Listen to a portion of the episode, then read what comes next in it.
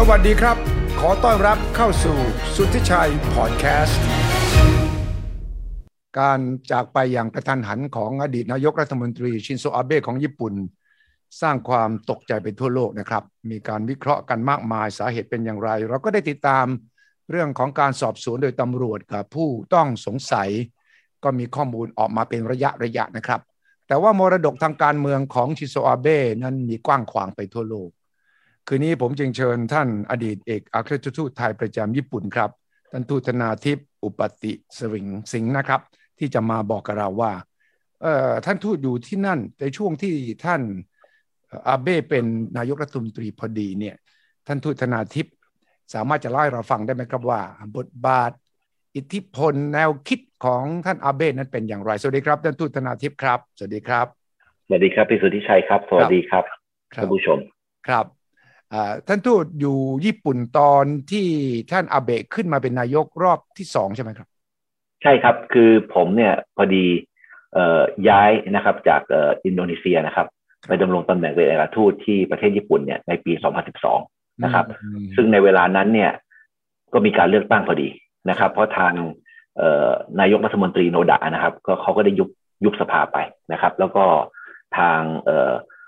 จะมีการเลือกตั้งรู้สึกจะประมาณ 25เอ่อพฤเอ่อธันวาคม 2000เอ้ย2012อะนะครับครับ ตอนนี้ในระหว่างนั้นเนี่ยเอ่อก็ได้มีการเยือนของท่านนายกรัฐมนตรีของไทยอะนะครับ แต่ว่าเป็นการส่วนตัวเนี่ย ก็ได้มาพบผมนะครับผมอืมผมได้มีโอกาสพบด้วยท่านก็ถามบอกว่าเออเนี่ยใครจะเป็นนายกคนต่อไปของของญี่ปุ่นนะครับ ผมก็เลยเรียนว่าน่าจะเป็นนายกอาเบะแหละอ๋อนะครับท่านก็เลยบอกโอเคก็ดีละ ยังไงท่านทูตเนี่ยช่วยไปเชิญนายกคนใหม่ให้มาเยือนไทยด้วยแล้วกันอ๋อนะฮะอืมตอนนี้พอตอน2013อะฮะเดือนพอเปิดปีใหม่ปั๊บเนี่ย ผมก็เลยไปคอที่กระทรวงต่างประเทศเขาก็เจอกับทางปลัดกระทรวงต่างประเทศเขาชื่อนายคาวายอิเข้าไว้นะครับอืมฮะผมก็เลยได้เรียนท่านไปบอกว่าเนี่ยเออท่านนายกเราเนี่ยเพิ่งเดินทางมาประเทศไทยเอ้ยเพิ่งเดินทางมาที่ญี่ปุ่นครับนะครับ ก็ได้มีความปรารถนาอยากจะขอเชิญนะครับท่านนายกญี่ปุ่นเนี่ยเออไปเยือนประเทศไทย นะครับ แล้วก่อนหน้านั้นเนี่ยผมก็ได้ทำการศึกษาข้อมูลต่างๆ มาเรียบมาเรียบร้อยแล้วอะนะครับ ก็คือว่าครั้งสุดท้ายเนี่ยเป็นประมาณปี 2002 นะฮะ โดยนายกโคอิซุมินะครับใช่ที่เป็นการเยือนเอ่อลักษณะของไบลัตโตรนะครับใช่แล้วก็ภายหลังจากนั้นเนี่ยการเมืองญี่ปุ่นเองเนี่ยก็ได้มีการเปลี่ยนนายกรัฐมนตรีอยู่บ่อยครั้งนะครับใช่รวมทั้งเอ่อ ท่านนายกอาเบะเองเนี่ยก็ได้เป็นครั้งแรกคือจะประมาณปี 2006-2007 นะครับใช่ต่อจากโคอิซุมิเลยนะครับ แล้วก็หลังจากนั้นเองเนี่ยก็มีเอ่อนายกอีกสี่ห้าคนโผล่มานะครับใช่ตอนช่วงนั้นก็เลยค่อนข้างจะยุ่งมาก ผมก็เลยเรียนบอกว่าเนี่ยมเอ่อโดยที่ญี่ปุ่นเนี่ยหายจาก Southeast Asia ไปนานนะครับ ก็คิดว่าน่าจะเป็นโอกาสดีอะที่จะมาเยือน Southeast Asia ใหม่อีกครั้งหนึ่งเพื่อจะมายืนยันนะครับเอ่อพันธะที่มีต่อไอความสำคัญที่มีต่อประเทศเอ่อในอาเซียนของญี่ปุ่น นะครับอืมซึ่งในชั้นนั้นเนี่ยทางท่านปลัดกระทรวงต่างประเทศคาวาอินะครับ ท่านก็บอกว่าเออ ก็จะรับไว้ก่อน แต่ว่ารู้สึกจะไม่ค่อยได้นะ เพราะว่ามีหมายกำหนดที่จะไปยืนไปเยือนที่อื่นเหมือนกันใช่นะครับอืมผมก็เลยเอ่อบอกว่าก็ไม่เป็นไร อันนี้เป็นเอ่อคำเชิญเปิดเป็น open เอ่อ invitation นะครับอืมเพราะว่าลุกขึ้นเนี่ยฮะท่านก็โทรมาเลยบอกว่าเนี่ยท่านนายกอยากจะไปเยือนอ๋อนะครับอืมฮะอืผมก็เลยแจ้งมาที่ประเทศไทยอะนะครับ ทางเอ่อ รัฐบาลในเวลานั้นนะนะครับ ก็ได้ให้เวลามาพบ ท่านนายกอาเบะก็เลยเดินทางมาอืมมาเวียดนามก่อนฮะ เป็นโตเกียวเวียดนามนะฮะแล้วจากเวียดนามก็มาที่ประเทศไทย แล้วประเทศไทยแล้วก็ไปอินโดนีเซียครับนะครับ ระหว่างที่อยู่ประเทศไทยนี่ก็อยู่ระหว่างวันที่ประมาณสักเอ่อ16ถึง17หรือ15ถึงถึง17นะครับครับ ทางกระทรวงต่างประเทศเองเนี่ยก็ได้ให้ผมเนี่ยเอ่อเดินทางกลับมารับด้วยนะครับ ผมก็เลยเดินทางกลับมารับที่ประเทศไทยนะครับ เครื่องเนี่ย ลงที่ดอนเมืองอืมนะครับลงที่ดอนเมือง แล้วก็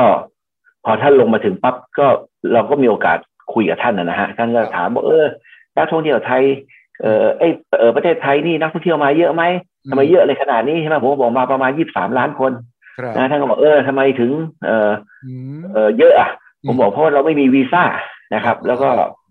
แล้วก็ท่านก็ถามบอกเออพลเมืองเท่าไหร่บอกหกสิบห้าล้านอืมท่านก็บอกโอ้โหตั้งสามสิบเปอร์เซ็นต์เลยที่เป็นนักท่องเที่ยวอะเออนะฮะ ท่านก็เลยถามบอกว่าเนี่ย ถ้าเกิดสมมติเรายกเลิกวีซ่าให้พวกเออให้พาสปอร์ตประเทศไทยเนี่ย พวกยูจะมาเที่ยวกันไหมผมบอกโอ้ยมามาแน่ๆมาแน่ๆเพราะอย่างนี้เริ่มตั้งแต่ตอนนั้นอ๋อเออครับคือคืออย่างนี้ครับพี่สุทธิชัยเพราะว่าจริง ๆ เนี่ย ถ้าเกิดพี่สุชัยตามตามเรื่องมาดีๆตั้งแต่ต้นนะฮะคือตอนที่เราทำเจเทปป้าเนี่ยกับทางไอเจแปฮะนมันคือ Japan Thailand Economic Partnership Agreement นะครับอืมตอนสมัยนั้นเนี่ยนะครับ ก็ โดยท่านท่านทูตพิสารนะนะครับครับเออมานวพัฒน์ก็ได้เป็นหัวหน้าคณะ ก็ได้มีการเจรจาไปเรียบร้อย ปรากฏว่าจริงๆเนี่ยจบเกือบหมดแล้วนะครับเหลืออยู่แค่สองข้อครับนะครับ ข้อหนึ่งก็คือเรื่องการยกเว้นการตรวจลงตราให้กับหนังสือเดินทางไทยอืมนะครับ อีกข้อหนึ่งก็คือเรื่องของการให้หมอนวดไทยเนี่ยไปทำงานที่ประเทศญี่ปุ่นอ่านะครับไอ้เรื่องการเรื่องหมอนวดเนี่ยก็คือ ทางญี่ปุ่นเนี่ยเขาบอกเป็นอาชีพสงวนสำหรับคนแก่แล้วก็คนพิการของเขาอืมนะครับ ดังนั้นเนี่ยเขาผ่อนให้ไม่ได้อ๋อนะครับอืมส่วนเอ่อวีซ่าเข้าประเทศญี่ปุ่นเนี่ยโดยไม่ต้องมีวีซ่าเนี่ย ผมเข้าใจว่าน่าจะเป็นเพราะว่าเขาเกรงว่าเราเนี่ยจะโอเวอร์สเตย์เยอะ ใช่ครับตรงนี้ครับก็กลัวจะหลบเข้าไปหลบเข้าไปครับทำหลบเข้าไปอยู่เลยไม่กลับใช่ไหมผมใช่ครับใช่ครับครับครับอืมตอนนี้ท่านท่านนายกอาเบะท่านก็เลย เอ่อ พอเดินทางกลับไปนะครับ ท่านก็เลยสั่งการให้ทางทางรัฐมนตรีกระทรวงเอ็มลินะครับเอ่อ Ministry of Land Infrastructure and Tourism นะครับ ซึ่งชื่อท่านโอตะนะครับไปอืมปรากฏว่าก็ท่านกลับไปเมื่อเดือนเอ่อเมื่อเดือนเอ่อมกรานะฮะพอเดือนประมาณสักพฤษภาเนี่ยฮะอืมทางรัฐมนตรีโอตะก็เชิญผมไปที่กระทรวงต่างประเทศเอ้ยที่ไปไปที่กระทรวงเอ็มลิทเขาก็บอกว่าเนี่ยท่านทูตเอ่อ ตั้งแต่นายก I กลับมาเนี่ยนะก็ได้สั่งให้ให้ I เนี่ยดำเนินการเรื่องพวกเนี้ยโอ้โห มีเสียงคัดค้านเต็มไปหมดเลยโอ้โหใช่ไหมผมก็เลยถามบอกว่าคัดค้านเรื่องอะไรอะเออใช่ไหมบอกว่าคัดค้านเรื่องพวกคนไทยจะ overstay อ่าผมก็เลยถามว่า อันนี้เป็นเรื่องเดียวเปล่าอืมใช่ไหมมีเรื่องอื่นอีกไหมเขาบอกไม่เป็นเรื่องเดียวเลยนะครับ ผมก็เลยบอกว่า โอเคแล้วเอางี้แล้วกันอืมถ้ามีปัญหานะอืมให้ส่งมาทั้งหมดเนี่ย คนที่ overstay มาที่สถานทูตไทยแล้วกันอ่าเดี๋ยว I อะจะส่งกลับประเทศไทยเอง ไม่เป็นปัญหาภาระประเทศ you เลยอืมอืมอืมนะครับอืมอืมเขาก็เขาก็ถามบอกเฮ้ยเออ ambassador you แน่ใจเปล่าผมบอกเอ้ยผมแน่ใจนะครับ แล้วตัวตัวเจ้าหน้าที่ผมก็ตกใจเหมือนกันก็ถามว่าโอ้ยท่านทูตเออได้แล้วครับเนี่ย ผมก็เลยบอกว่าทำไมไม่ได้ ปกติเราต้องส่งกลับอยู่แล้วล่ะใช่นะฮะเพียงแต่ว่าเรามันเป็นหน้าที่เราอยู่แล้ว เพียงแต่ว่าเราก็เอาจุดเนี้ยมาเป็นจุดแข็งเราแล้วสิก็เสนอไปเลยอืม นะฮะก็เราเราก็เสนอไปเลยว่าเราจะเอากลับเองนะฮะไม่เป็นภาระเขาอืมอืมนะฮะอืมก็พอเดือนมิถุนาหรือกรกฎาเนี่ยนะครับเขาก็ประกาศนะครับ นักท่องเที่ยวจากไทยอะครับ ก็เอ่อเข้าประเทศญี่ปุ่นได้โดยไม่ต้องใช้วีซ่าโอ้นี่นะครับตั้งแต่ปีอะไรเนี่ยปี2013ครับสอง2013เลยนะอ๋ออืมมเดือนกรกฎาครับมเดือนกรกฎาถ้าเกิดผมจำไม่ผิดนะครับครับ ตอนนี้อย่างนี้ครับพี่สุทธิชัยครับ คือจริง ๆ เนี่ย ถ้าเกิดเราดูตัวเลขอะนะครับ ในอดีตเนี่ย เอ่อ อย่าง 2012 เนี่ยนะครับ นักท่องเที่ยวไทยเนี่ย ไปญี่ปุ่นปีหนึ่งก็ประมาณ 265,000 คนนะครับมพอปี 2013 เนี่ย มีวีซ่าครึ่งปี ไม่มีวีซ่าครึ่งปีนะครับ ตัวเลขพุ่งขึ้นมาประมาณ 4 5 0 0 0 0คนละโอ้นะครับ ตัวเลขล่าสุดก่อนเป็นโควิดเนี่ยนะครับ ผมเข้าใจว่าประมาณล้านสี่แสนคนละอืมนะครับ แล้วก็ในเวลานั้นน่ะนะครับอืมพี่สุทธิชัยก็คือจริง ๆ เนี่ยอืมนักท่องเที่ยวญี่ปุ่นเนี่ยนะครับ เอ่อตอนก่อนประมาณ 2012 เนี่ยเอ่อนักท่องเที่ยวต่างชาติที่ไปประเทศญี่ปุ่นเนี่ยมีอยู่แค่ประมาณปีหนึ่งประมาณ7ล้าน5แสนคนนะครับ ทางทางนายกอาเบะเนี่ย ท่านก็เลยคิดว่าท่านจะใช้ไอ้เรื่องการท่องเที่ยวเนี่ยเป็นการโปรโมทนะครับอืมและขณะเดียวกันเนี่ยนอกจากเป็นเรื่องของ Abenomics ที่ท่านทำมานะครับครับ ท่านก็ไปทำเรื่องของให้เป็นโอลิมปิกด้วยปี 2020 ใช่2020นะฮะใช่ใช่นะฮะพอตอนนี้พอปี2013อะฮะท่านก็ตอนที่มีการบิดกันเกี่ยวกับเรื่องที่จะใช้เป็นสถานที่โอลิมปิกในปี 2020อะนะครับใช่ก็เอ่อท่านท่านท่านอาเบะท่านก็ไปเองนะครับ ไปที่เอ่อคณะกรรมการเลือกตั้งโอลิมปิกนะครับ ในต่างประเทศเองเลยใช่นะครับ ก็มีไปบินไปให้สปีชห้านาทีเองเลยผมจำได้ใช่ครับผมครับเอ๊ะท่านอาเบะนี่ภาษาอังกฤษเอ่อคล่องแคล่วเลยใช่ไหมครับ อุ้ยคล่องแคล่วมากครับจบ USC ครับจบพี่สุทธิชัยครับอ๋อฮะพูดได้ครับพูดได้ครับ คือจริง ๆ นี่นะครับอืมพี่สุทธิชัยพวกข้าราชการของญี่ปุ่นนะนะครับอืมเวลาที่ผมอยู่ที่โน่นเนี่ยอืมอืมเวลาเปิดโปรไฟล์ดูนะครับ CV แต่ละคนเนี่ยจบออกซฟอร์ดจบเคมบริดจ์จบดูดีๆทั้งนั้นนะครับ แต่เวลาเขาพูดกับเราเนี่ยเขาจะพูดภาษาญี่ปุ่นนะครับ ก็ต้องผ่านล่าม แต่เวลาคุยจบทางการปั๊บนะครับเขาพูดภาษาอังกฤษกับเราต่อแล้วครับ คล่องเลยเนาะเออคล่องเลยครับคล่องเลยครับเออเออเออครับ ครับครับฉะนั้นครับเอ่อจุดเริ่มต้นของการที่คนไทยไป โดยไม่ต้องมีวีซ่านั่นคือช่วงอาเบะเลยนะครับอันนี้สำคัญที่ทุกคนจะต้องรับรู้ ตอนนั้นประเทศไทยเรานายกรัฐมนตรีคือ เป็นเป็นคุณยิ่งรักครับ คุณยิ่งรักเป็นนายกรัฐมนตรีต่างประเทศรัฐมนตรีต่างประเทศก็คือคุณ เอ่อสุสุรพงษ์โตวิจักชัยกุลครับอ๋อใช่ใช่ใช่ครับผมอย่างนั้นก็เป็นช่วงจริง ๆ แล้วเนี่ยในอาเซียนในในปีนั้น ที่ไปญี่ปุ่นโดยไม่ต้องมีวีซ่านี่มีกี่ประเทศนอกจากไทย คืออย่างนี้ครับเอ่อพี่สุทธิชัยเชื่อไหมฮะ คือจริง ๆ เนี่ยในในเวลานั้นนะครับ มีเฉพาะสิงคโปร์แล้วก็บรูไนนะครับ ส่วนมาเลเซียเคยได้แต่ถูกตัดไปเพราะนะครับเอ่อเพราะว่ามีปัญหาเรื่อง overstay หรือมีปัญหาบางอย่างนะครับ แล้วก็ฟิลิปปินส์เนี่ยเขาไม่ได้ฟิลิปปินส์ไม่ได้ เพราะเนื่องจากเขาอยู่ใกล้ไปแล้วก็ มีคนฟิลิปปินส์เนี่ยทำงานอยู่ในประเทศญี่ปุ่นก็ค่อนข้างเยอะนะครับ ผมก็เลยคิดว่าเขาคงจะเกรงว่าอาจจะมีการ overstay อะไรเงี้ยแต่ว่าไอการที่ประเทศไทยอยู่ดีๆ ที่เมื่อก่อนเคยมีวีซ่าแล้วไม่แล้วไม่ต้องมีวีซ่าเนี่ย ก็สร้างความความตื่นเต้นให้กับประเทศอาเซียนอื่น ๆด้วยนะครับ เพราะว่าอย่างอย่างอย่างพวกทูตที่อยู่ในอาเซียนประเทศอื่นๆนี่เขาบอกโอ้โหเนี่ย ญี่ปุ่นที่เขารัก you มากนะเนี่ยเขาถึงยกเว้นวีซ่าให้พวก you เนี่ยอ่าเขาพูดเลยนะครับฮะ หลังจากนั้นความสิ่งที่เขากลัวคือคนไทยจะ overstay คือหลบเข้าไปแล้วไม่ออกมาเนี่ย มีมากน้อยแค่ไหนยังไง หรือว่าไม่มีตัวเลขมันเป็นยังไง ก็ไม่มีเยอะเลยครับมีเยอะเลยครับ แล้วท่านทูตแก้ผัดขายปัญหายังไงเออแล้วก็ส่งกลับไปแล้วครับ แล้วก็คอยออกหนังเอ้คือคอยประชาสัมพันธ์เพิ่มเติมนะครับ เชิญพี่ดำรงพุทธานไป เอ่อ ไปดูงานที่โน่นนะครับ ไปดูเป็นคณะนะครับ บอกว่าเออนี่จริง ๆ เนี่ยนะครับ การอยู่ในประเทศญี่ปุ่นเนี่ย มาเที่ยวอย่างเดียวดีกว่า อย่าคิดจะมาทำงานเลย มันไม่ได้ดีอย่างที่คิดอะไรอย่างเงี้ยครับ ก็ก็ก็ต้องประชาสัมพันธ์กันไปเชิญหนังสือพิมพ์ไปเยอะมากนะครับ เพราะตอนเปิดใหม่ ๆ เนี่ย โอ้โห ไปกันแบบเยอะมากนะครับพี่แล้วก็มันมีปัญหาค่อนข้างจะเยอะเหมือนกันใช่ใช่แต่ว่าญี่ปุ่นก็ได้ประโยชน์ใช่ไหมครับ คนไทยก็ไปใช้เงินกันเยอะ เยอะครับ ก็คือจริง ๆ เนี่ย ที่สุทธิชัยเชื่อไหมครับว่าเอ่อในปี 2013 เนี่ยนะครับเขาบอกนักท่องเที่ยวต้องถึง 10 ล้านคนนะครับ ผมก็บอกกับทางเจ้าหน้าที่ผมบอกคุณเชื่อป่ะ คนที่ 10 ล้านต้องเป็นคนไทย แล้วในที่สุดคนที่ 10 ล้านก็เป็นคนไทยจริงๆครับคนไทยจริงๆเออเป็นคนไทย เป็นเป็นสุภาพสตรีนะฮะในสมัยนั้น แล้วก็ทางกระทรวงท่องเที่ยวยังเชิญผมไปเอ่อไปเป็นสักขีพยานในการมอบรางวัลนะครับ ให้กับคนที่สิบล้าน ซึ่งเป็นเป็นสตรีไทยครับ ครับครับ อืม พอได้ข่าวเมื่อวันศุกร์เรื่องรอบสังหารนายกอาเบะท่านทูตธนาทิพย์ปฏิกิริยาแรกความคิดแรกที่แล่นเข้ามาคืออะไร ใจหายครับ แล้วก็เออคือคือท่านนายกอาเบะเนี่ยนะครับ ท่านก็ค่อนข้างเออคือท่านให้ความเป็นกันเองนะครับ กับเออผมอยู่นะครับ แล้วก็พี่สุทธิชัยเชื่อไหมครับแม้กระทั่งปีที่ผมไปอยู่รัสเซียแล้วนะครับ 2018 พอดีท่านนายกอาเบะเนี่ยไปไปที่มอสโกเพื่อที่จะไปเฉลิมฉลองครบรอบ 25 ปีเกี่ยวกับเยาวชนของรัสเซียและของญี่ปุ่นนะครับตอนนี้ผมก็อยู่ที่โน่นพอดีนะครับ ผมก็ถูกเชิญไปด้วย ที่ Bolshoi Theatre นะครับก็ Bolshoi เลยเหรออ๋อใช่ครับที่ Bolshoi Theatre แต่เขาเป็นเป็นการแสดงของญี่ปุ่นนะครับ แล้วก็มีประธานาธิบดีปูติน แล้วก็มีเอ่อ ท่านนายกอาเบะไปด้วยนะครับตอนนี้ผมก็เลยเท็กซ์ไปภรรยาผมก็เลยเท็กซ์ไป ไปหาเอ่อภรรยาท่านนายกอาเบะฮะชื่อ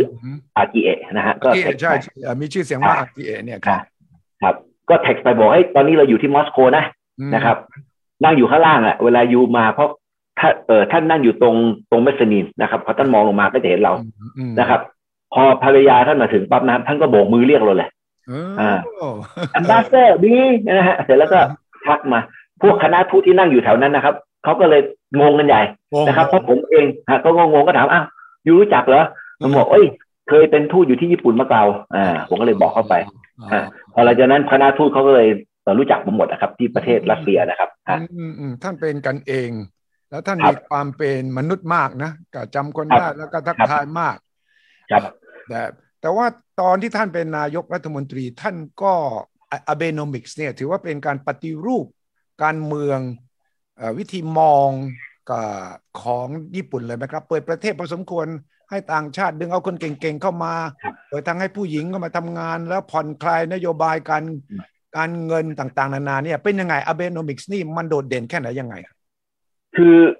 ผมว่าสิ่งที่ท่านทำนะครับ คือตอนนั้นท่านเรียกว่าธนูสามดอกธนูสามนะครับจำได้อ่าธนูสามดอกก็คือฮะ three arrows นะครับ ก็ ตัวหนึ่งนะครับ ก็จะเป็นเรื่องของไอ้เอ่อนโยบายการเงินนะครับ monetary easing มแล้วก็อันที่สองเนี่ยเป็นเรื่องของ fiscal เอ่อ stimulus นะครับ เป็นนโยบายการคลังนะครับ อันอันที่สามเนี่ยจะเป็นเรื่องของ structural reform นะครับอืมซึ่งซึ่งสิ่งที่ท่านทำไปทั้งหมดนะฮะก็คือเป็นเรื่องของการกำหนดอัตราเงินเฟ้อนะครับสองเปอร์เซ็นต่อปีนะครับ หรือไม่ท่านก็จะบอกว่าโอเค เอ่อไอเอ่อนโยบายอัตราดอกเบี้ยศูนย์เปอร์เซ็นตนะครับ เพื่อที่จะ เป็นการกระตุ้นการการลงทุนนะครับ แล้วก็การใช้เงินของคนในประเทศมโดยที่ว่าท่านก็พยายามที่จะก่อให้เกิดไอตัว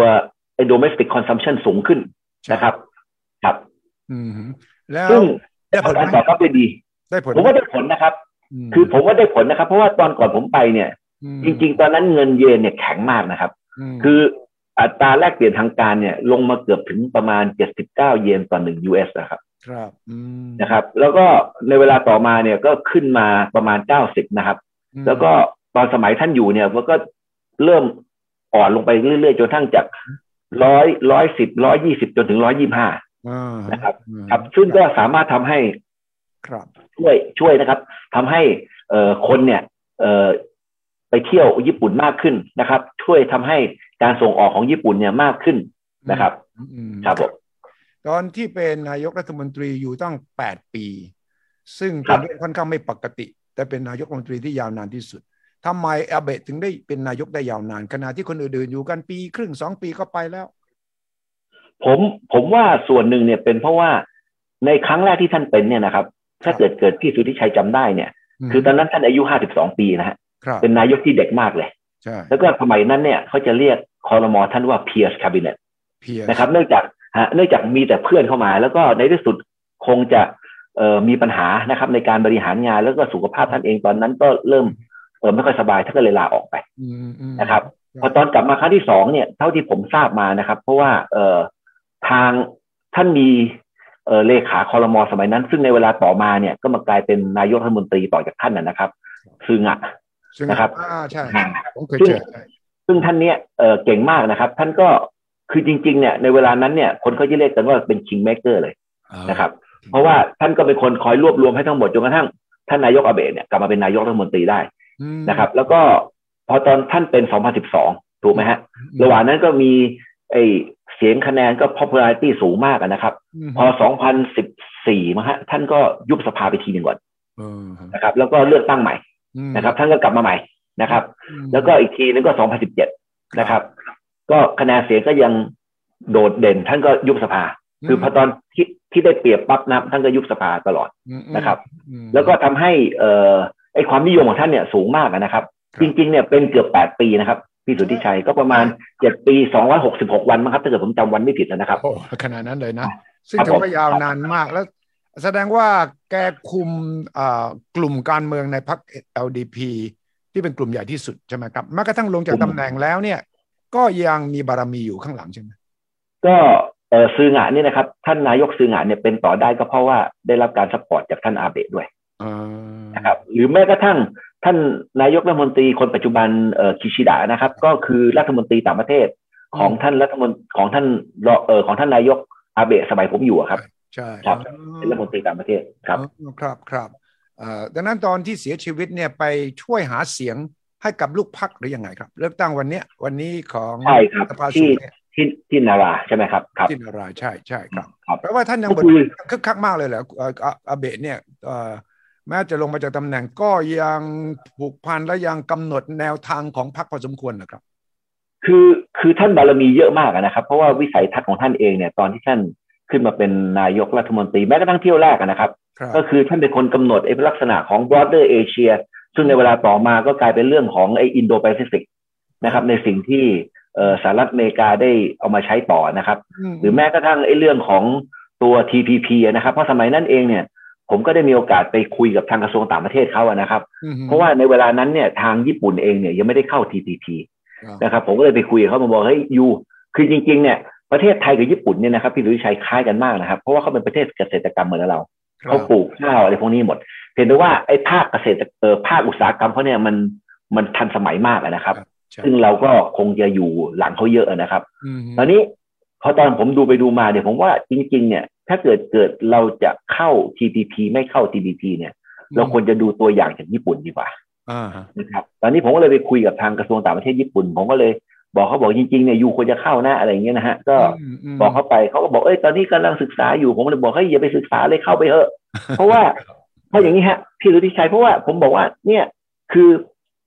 สมมติเขากำลังสั่งอาหารกันอยู่นะครับ แล้วพี่สุทธิชัยยืนอยู่หน้าร้านอาหารนะฮะอืมคนข้างในเนี่ยเขาสั่งไปเรียบร้อยละเออนะฮะแล้วพี่ไปยืนอยู่ข้างหน้าร้านอาหาร พี่ก็ต้องพอพี่เดินเข้าไปในร้านอาหารปั๊บพี่ต้องกินในสิ่งที่เขาสั่งอ๋อ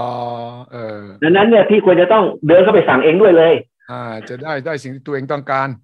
ใช่ฮะผมก็เลยบอกเขาไปเขาก็เลยเขาก็เลยเออตอนหลังเขาก็เข้าไปเจรจาเองอะนะฮะ แล้วก็ตอนสมัย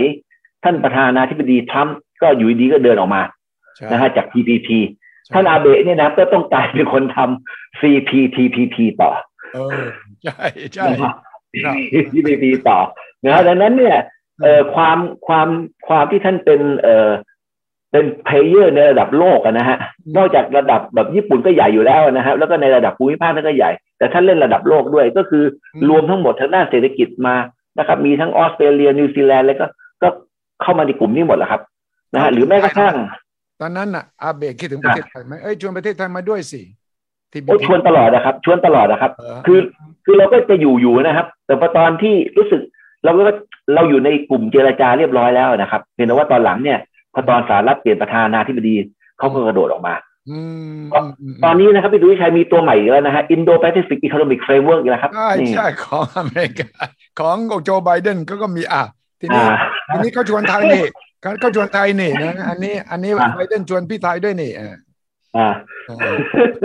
นั่นแหละครับ แต่ว่าอย่างแต่ว่าอย่างนี้ครับพี่ดุวิชัยคือโลกจริงๆ ปัจจุบันนะนะครับมันค่อนข้างจะผันผวนมากอะนะครับอืมดังนั้นเราอาจจะต้องดูเอ่อ ตามาตาเรือให้ดีนะครับ เพราะว่าอย่างสหรัฐอเมริกาเนี่ยบทจะมาก็มาบทจะไปเขาก็ไปของเขาเดือๆนะฮะใช่อ่าอืมอ่าดังนั้นคือแต่เวลาที่เขาไปเรายังอยู่นะฮะอ่าถูกต้องถูกต้องอ่าพูดถึงอาเบะนโยบายต่างประเทศของอาเบะเนี่ย กับจีนแน่นอนก็มีเรื่องระหองระแหงกันพอสมควร โดยเฉพาะที่เขาเอียงไปข้างไต้หวันเอ่อค่อนข้างชัดเจนนะนะโดยเฉพาะช่วงหลัง เรื่องที่จะแก้รัฐธรรมนูญพยายามจะแก้ ให้เรื่องมีกองทัพได้ต่างๆนานาจุดจุดยืนทางด้านนี้เนี่ยมันเป็นที่นิยมชมชอบคนญี่ปุ่น หรือว่าเป็นสิ่งที่อาเบะคิดว่ามันต้องสร้างอะไรใหม่ ๆ แล้วต้องหาทางให้ญี่ปุ่นต้องบอลไปข้างหน้า แทนที่จะอยู่กับสงครามโลกครั้งที่สองมาตลอดไปเนี่ย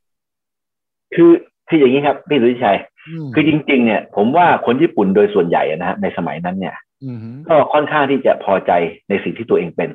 นะครับอืมเพราะถ้าเกิดเกิดพี่สุทธิชัยเห็นว่าหลังสงครามโลกที่สองเนี่ยแม็กอาเธอร์เนี่ยเข้ามาจัดการทั้งระบบนะฮะใช่เข้ามาจัดการทั้งระบบจนกระทั่งญี่ปุ่นเนี่ยกลายเป็นประเทศที่ไม่มีเอ่อกองทัพนะฮะมีแต่กองกำลังป้องกันประเทศนะครับใช่ตอนนี้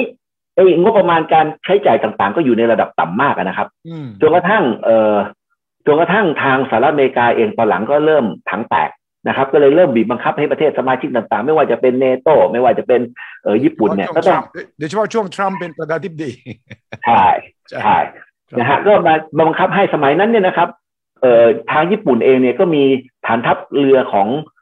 เอ่อเอ้ยฐานทัพสหรัฐอยู่ที่โอกินาวานะฮะใช่ใช่ก็ทางญี่ปุ่นเองเนี่ยต้องออกค่าใช้จ่ายให้เยอะมากนะครับอืมในการที่คงกองกำลังของสหรัฐอยู่นะครับ แล้วก็ทาง ท่านนายกอาเบะเองเนี่ยก็พยายามที่จะมีการแก้ไขนะครับ เอ่ออาร์ติเคิลเก้านะครับฮะเออมาตราเก้านะครับ ของรัฐธรรมนูญนะครับ ให้ญี่ปุ่นเนี่ยสามารถมีกองกำลังป้องกันตัวเอง เอ้ย สามารถมีกองทัพเองได้ครับนะครับ ซึ่งทางสหรัฐเองเนี่ยก็สนับเอ่อสนับสนุนนะครับอ๋อตัวตัวเองสนับสนุนฮะเพราะว่าเขาอยากจะให้ประเทศแต่ละประเทศเนี่ย รับผิดชอบในเรื่องของตัวเองนะครับ ไปนะครับ แล้วก็ในเวลาต่อมาเนี่ย ทางทางทาง ไต้หวันเองเนี่ยก็มีปัญหาอยู่กับทางจีนนะนะฮะมตอนนี้ทางท่านนายกอาเบะเนี่ยก็มีส่วนในการช่วยดึงสหรัฐนะครับ มาเข้ามา rebalance ต่างๆ ในภูมิภาคนะครับ ให้มันมีบทบาทเล่นมาครับอืมอืมครับ ครับ ดังนั้นในแง่นี้เนี่ยตัวโดยเฉพาะเรื่องไต้หวันเนี่ยจะจีนมองอาเบะยังไง คือคือจีนเองเนี่ย มีเกาะนะฮะ เกาะเอ่อเตี้ยวหยู นะฮะเตี้ยวหยูอ่าเตี้ยวหยูแต่ว่าทางทางญี่ปุ่นเนี่ยจะเรียกเซนกูกุนะฮะนะฮะนะฮะใช่นะฮะใช่เซนเซนกูกุนะฮะเออคือต่างคนต่างเรียกกันนะฮะเออสมัยนั้นเนี่ยก็มีการแบบเอ่อลองกับลองกำลังกันเยอะนะฮะเรือเนี่ยวิ่งเข้ามาระยะใกล้กันมาแบบจะยิงไม่ยิงอะไรเงี้ยนะฮะก็ถือว่ามีสงครามเอ้ยเขาเรียกอะไรฮะมีการเล่นเอ่อประสาทกันข้อห้าเยอะๆนะฮะดังนั้นเอ่อทางฝ่ายญี่ปุ่นเองเนี่ยก็ต้อง เนิร์ฟแข็งพอดูนะ เพราะว่าถ้าเกิดมีการตอบโต้อะไรไปก็ตามสมัยนั้นเนี่ยน่าจะเป็นเรื่องใหญ่นะครับ แล้วทางเกาหลีเหนือเองนี่ก็ทดสอบขีปนาวุธอยู่ตลอดเวลานะฮะสมัยนั้นยิงเข้าไปที่ผ่านข้ามหัวไปหรือตกก่อนนะฮะ ก็มีจะมีตลอดนะครับถูกต้องถูกต้องครับและเรื่องไอสารเจ้าที่ไปทุกปีแล้วโวยวายยาสุตัวนี้ครับ ก็ปี 2013 เนี่ยนะฮะ 2013 เนี่ยครับท่านนายกอาเบะไปครับ แล้วก็สร้างความไม่พอใจนะครับ ให้กับเอ่อทางฝ่ายจีนก็ดี ทั้งทางฝ่ายเอ่อเกาหลีก็ดีนะครับ เพราะพวกนี้เนี่ยจะเป็นที่ suffer คือเป็นพวกที่เคยเอ่อ suffer จาก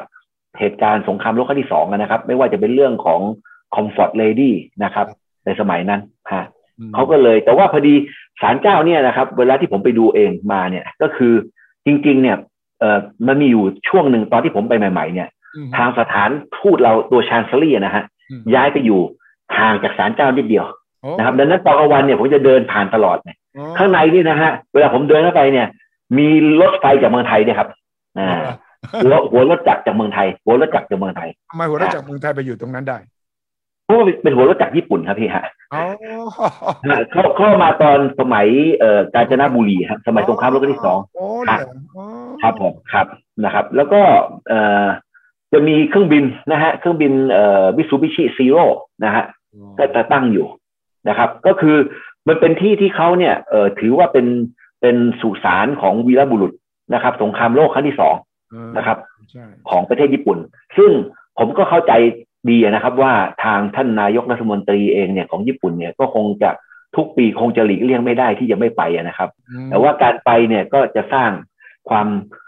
กังวลขุ่นข้องใจนะครับ ให้กับ ทางประเทศเพื่อนบ้านที่เคยมีปัญหาในอดีตครับครับอาเบะก็ถูกมองว่าอยู่ข้างอเมริกา อยู่คนละข้างกับจีนและรัสเซียพอสมควร และนโยบายนี้ก็มาถึงรัฐบาลปัจจุบันด้วยนายกรัฐมนตรีคิชิดะใช่ไหมครับและพอเกิดสงครามยูเครนนี่นายกคิชิดะก็กระโดดเข้าข้างทางตะวันตกชัดเจนเลยเนี่ยความสัมพันธ์ระหว่างญี่ปุ่นกับรัสเซีย มันก็มีมีประเด็นกันมาก่อนหน้านี้ด้วยใช่ไหมครับ คืออย่างนี้ครับ เอ่อพี่สุทธิชัยครับ ไอการญี่ปุ่นเนี่ยนะฮะถ้าเกิดพี่สุทธิชัยดูเนี่ยก้าวมาเป็นมหาอำนาจได้เนี่ยนะฮะในปีหนึ่งเก้าศูนย์ห้านะฮะเพราะว่าลบชนะรัสเซียนะครับใช่ใช่อ่านะฮะแล้วก็ในในเวลานั้นเองเนี่ยคือคือรัสเซียก็งงนะฮะเพราะว่าเวลาที่ลบกับทางญี่ปุ่นเองเนี่ยก็นึกไม่ถึงว่าคนเอเชียตัวเล็กขนาดนี้เนี่ยนะฮะจะเก่งขนาดนั้นอ่า แล้วก็คือมันเป็นการมันคือหลังจาก หลังจากเขาเรียกเมจิเรวิลูชันนะครับ ที่หรือชัยหนึ่งเอ่อหนึ่งแปดหกเก้านะฮะญี่ปุ่นเนี่ยพัฒนามาเลยนะครับ ตลอดนะครับไม่ว่าจะเป็นรถไฟสายรถไอ้รถไฟเส้นแรกก็สร้างไล่เรียกกันเราสมัยรอห้าเลยนะครับจะออกมาพร้อมกันหมดเลย แต่ว่าของเขาเนี่ยส่งนักเรียนไปเรียนอยู่ต่างประเทศนะครับ ไปเรียนมาวิธีทำเหล็กวิธีทำอะไรต่างๆ แล้วบางคนก็กลับมาเนี่ยนะฮะ ต้องเอาสูตรกลับมาก็เลยต้องฆ่าตัวตายเอาสูตรยัดเข้ามาในท้องคืนเข้าไปแล้วเรื่องจริงนะที่เราอ่านเนี่ย โอ้นี่ไปขโมยความลับตะวันตก ยอมกลืนเข้าไป แล้วก็ตายกลับมาคว้านท้องเพื่อจะเอาความลับออกมาเนี่ยนะโอ้ไอ้นี่เรื่องจริงหมดครับนะครับ ดังนั้นเนี่ยไอ้ไอ้ความเป็นชาตินิยมของเขาหรือความที่เขาเป็นไอ้ patriotic เนี่ยเขาสูงมากนะฮะคนญี่ปุ่นเนี่ย แล้วก็เออเขาก็เจริญมาได้จนถึงตอนที่ลบนะฮะกับทางรัสเซียรัสเซียก็เลย เออ เรือนี่นะฮะหายไปหมดเลยนะฮะนะฮะแล้วก็แล้วก็เออเปลี่ยนสถานะได้แบบแบบหนึ่งญี่ปุ่นเนี่ยพอหลังจากรัสเซียปั๊บก็เลยใหญ่โตขึ้นมาก็เลยไปบุกไอ้แมนจูเรียอะไรต่างๆ เข้าเป็น League of Nations นะฮะได้นะครับ ก็ออกมานะครับ ออกเป็นลักษณะอย่างนั้นแหละครับแต่นี้ไอ้พัฒนาการต่างๆที่ที่เห็นเนี่ยนะฮะมันก็เป็นเรื่องที่ว่าญี่ปุ่นเนี่ยโตมาในลักษณะที่ว่าเขาเองเนี่ยก็คือเอ่อมีอาณานิคมเหมือนกันเขาออกไปหาอาณานิคมนะครับ ฮะเป็นโคโลไนเซอร์ฮะครับดังนั้นเนี่ยเอ่อไอไอความรู้สึกต่างๆของเขามันอาจจะในเวลานั้นนะครับ มันก็จะเป็นลักษณะแบบหนึ่งนะครับ ซึ่งซึ่งเวลาที่สงครามโลกที่สองเกิดขึ้นเนี่ยนะครับ แล้วก็เขาแพ้นะฮะพอเขาเขาแพ้ปั๊บเนี่ย สงครามเขากับรัสเซียยังไม่ได้ลงลงนามยุติครับ ยังไม่มีสัญญาสันติภาพนะครับโอ้ครับนะครับ แล้วแล้วหมู่เกาะไอ้ ตรงทางด้านทางเหนือใต้นะครับฮะทางใต้ไอ้ไอ้ทางเหนือนะครับเออทางเหนือเนี่ยก็ถูกยึดอยู่ใช่นะครับ แต่ว่าจริง ๆ เนี่ย เวลาที่ผมไปมาผมไปมาหมดแล้วนะครับแถวนั้นนะไปดูนะครับตอนหมดแล้วตอนอยู่รัสเซียไปดูหมดแล้วไปฮะครับเออฮะก็คือจริง ๆ เนี่ย ตรงนั้นเนี่ย เมื่อก่อนก็เป็นของรัสเซียฮะอ๋อเออนะครับ แล้วก็คุณไปรบรบแล้วก็ยึดเข้ามา ใช่ฮะแล้วญี่ปุ่นไปยึดเข้ามาเออตอนที่ผมไปซักคารินเนี่ยนะครับสักกรินใช่พี่ใจเชื่อไหมฮะ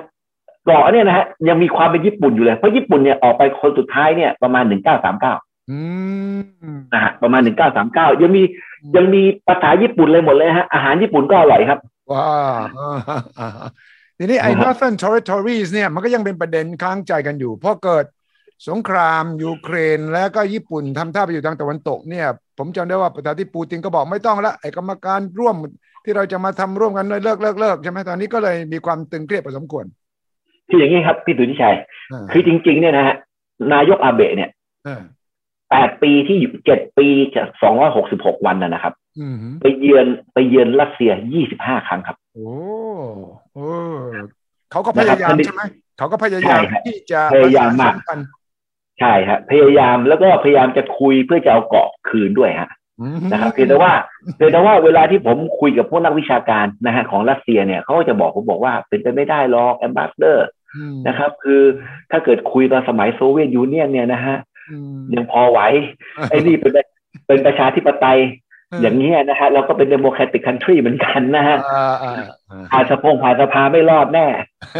ไปยกดินแดนให้ไปเนี่ยไม่รอด ไม่รอด ไม่รอด ไม่รอด แล้วก็อีกอย่างหนึ่งเนี่ยนะฮะ เวลาพวกอาจารย์หมหาอะไรที่เขาบอกผมเนี่ย ที่โน่นนะนะฮะอืมก็คือจริง ๆ ตรงทางด้านเอ่อแปซิฟิกเนี่ยไอ้ตรงเวลาดิวอสต็อกไล่ไปเนี่ยเขามันเป็นฐานทัพเรือเขาด้วยครับ ใช่อืมใช่ใช่แต่ดัไม่งนั้ใช่นเนี่ยยุทธศาสตร์อืมอืมอ่าเป็นจุดยุทธศาสตร์เขานะฮะเพราะว่าอย่างอย่างพี่สุทธิชัยเคยเห็นนะครับว่าอืมทุกประเทศเนี่ยเวลาเขาคุยกันเนี่ยเขาจะบอกเลยว่าโอ้ยเรือบรรทุกเครื่องบินเขามีอยู่ยี่สิบลำยี่ห้าลำนะฮะอืมแต่ว่าพี่เคยทราบไหมครับว่ารัสเซียมีเรือดำน้ำกี่ลำอ่าโอ้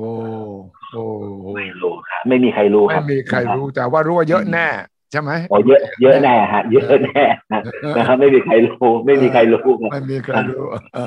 เออนะอ่าฮะอ่านะท่านทูตธนาทิพย์เนี่ยอยู่ในฐานะที่จะวิเคราะห์ได้ดี เพราะเป็นทั้งทูตอยู่ที่ญี่ปุ่น แล้วก็ไปอยู่ที่รัสเซียด้วยฉะนั้นจะเห็นทั้งสองฝั่งเลยนะอ่าครับอืมครับเออแล้วก็แน่นอนเนี่ยท่านทูตเอ่อพออยู่เอ่อก็จะว่าอยู่ญี่ปุ่น อยู่รัสเซียแล้วก็ก็ไปอยู่ฟิลิปปินส์ใช่ไหมครับท่านทูตไม่ครับไม่ครับเอ่อพี่สุทธิชัยครับผมเนี่ยเป็นเอกทูตครั้งแรกเนี่ยอยู่ที่ประเทศ เอ่ออินโดนีเซียครับ อ๋อ อินโดนีเซียอ่าผมเนี่ยนะฮะเป็นคนที่ไปพบกับท่านประธานาธิบดีโจโกวีเนี่ยตั้งแต่สมัยท่านเป็นเป็นนายกเทศมนตรีอยู่สุราการ์ตาฮะที่โซโลอ๋อโจโลอ๋อที่เมืองโซโลฮะอ๋อผมนั่งผมนั่งทานข้าวกับท่านนะห้าชั่วโมงฮะเหรอตอนตอนเป็นนายกโซโลเนี่ยนะไม่ฮะตอนท่านเป็นนายกเทศมนตรีฮะอ๋อฮะผมเป็นเอกทูตอยู่อ๋ออ๋ออ๋ออ๋อได้นี่รู้จักหมดเลยเนี่ยได้เจอทั้ง อาเบะทั้งโจโกวีทั้งปูตินนี่โอ้สุดยอดเลยครับ สุดยอดเลยนี่เจอนั่นนะครับ เจอดูเตร์เตเลยครับ ดูเตร์เตได้ด้วยนะอะตอนที่ไปอยู่มะนิลาเนี่ยไปทำอะไรดังนั้นคือผมผมไปอยู่อินโดนีเซียใช่ไหมฮะเออสามปีครับมย้ายไปอยู่ญี่ปุ่นสองปีสี่เดือนนะครับ แล้วผมก็ไปอยู่ที่ฟิลิปปินส์ต่อฮะเออสามปีกว่า แล้วผมก็ย้ายไปรัสเซียอ่านะครัใช่บฟิลิปปินส์ตด้อวนยสมัยที่ผมอยู่เนี่ย ผมฟิลิปปินส์นี่ผมอยู่สมัยท่านประธานาธิบดีน้อยๆนะฮะประมาณปีหนึ่ง หลังจากนั้นเนี่ยผมเจอท่านประธานาธิบดีดูเตอร์เต้ต่ออ๋อตอนนั้นท่านประเทศที่เป็นประเทศที่ได้แล้วใช่ไหมดูเต้เต้เป็นแล้วยังเป็นแล้วสิเป็นแล้วครับเพิ่งเป็นเลยครับ ผมก็ยังเขียนมาบอกกระทรวงก่อนมตอนตอนช่วงเลือกตั้งอะนะฮะบอกเนี่ยคนต่อไปก็คือ 2016 เนี่ยคือประธานาธิบดีดูเตอร์เต้อ๋อนะฮะครับอืมครับว่าเขามาแรงมากเออใช่ครับอ่าทีนี้ย้อนกลับมาเรื่องอาอาเบะเนี่ยมีคนวิเคราะห์กันว่า เอ๊ะคนมือปืนคนนี้ไม่เอ๊ะ ญี่ปุ่นไม่มีลักษณะความรุนแรงทางการเมือง มายาวนานแล้วก็ ผมเห็นเขาหาเสียงใช่ไหมท่านอาเบะก็ไปยืนอยู่ครับข้างถนนนั่นแหละ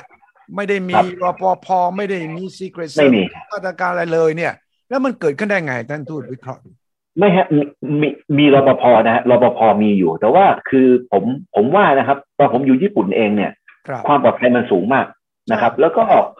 การมีปืนนี่ยากมากนะฮะครับดังนั้นเนี่ยไอ้ปืนเนี่ยมันเป็นปืนประดิษฐ์เอง นะครับ คือคือทำเองอืมดังนั้นผมว่าทางเจ้าหน้าที่ตำรวจเนี่ยเขาคงไม่ได้ระวังนะครับอืมประกอบกับไอ้พวกนี้มันต้องอยู่ที่ประสบการณ์นะครับครับเพราะอย่างสมมุติถ้าเกิดเกิดเออพี่สุทธิชัยอยู่ในสหรัฐอเมริกาก็ดีอยู่ที่รัสเซียก็ดีเนี่ยไอ้พวก Secret Service นี่นะฮะตาเนี่ยเขาจะส่องตลอดเวลาเลยไม่นิ่งนะแต่นี่พวกนี้คือระวังแต่ว่าผมก็ไม่แน่ใจว่าเนื่องจากท่านนายกอาเบะเนี่ยเป็นอดีตนายกรัฐมนตรีท่านไปหาเสียง ดังนั้นรปภท่านเลยอาจจะค่อนข้างจะเลดแบ็กนะครับ อาจจะบอกค่อนข้างจะผ่อนคลายคิดว่าคนไม่มีใครอ่านะฮะชิวๆไปเฮ้ยนี่มันยืนอยู่ข้างหลังเลยนะฮะของหมอหมอเนี่ย ยืนอยู่ข้างหลังเลยห่างไปไม่ ผมว่าไม่ถึงสองร้อยเมตรนะผมว่าเนี่ยผมเห็นรูป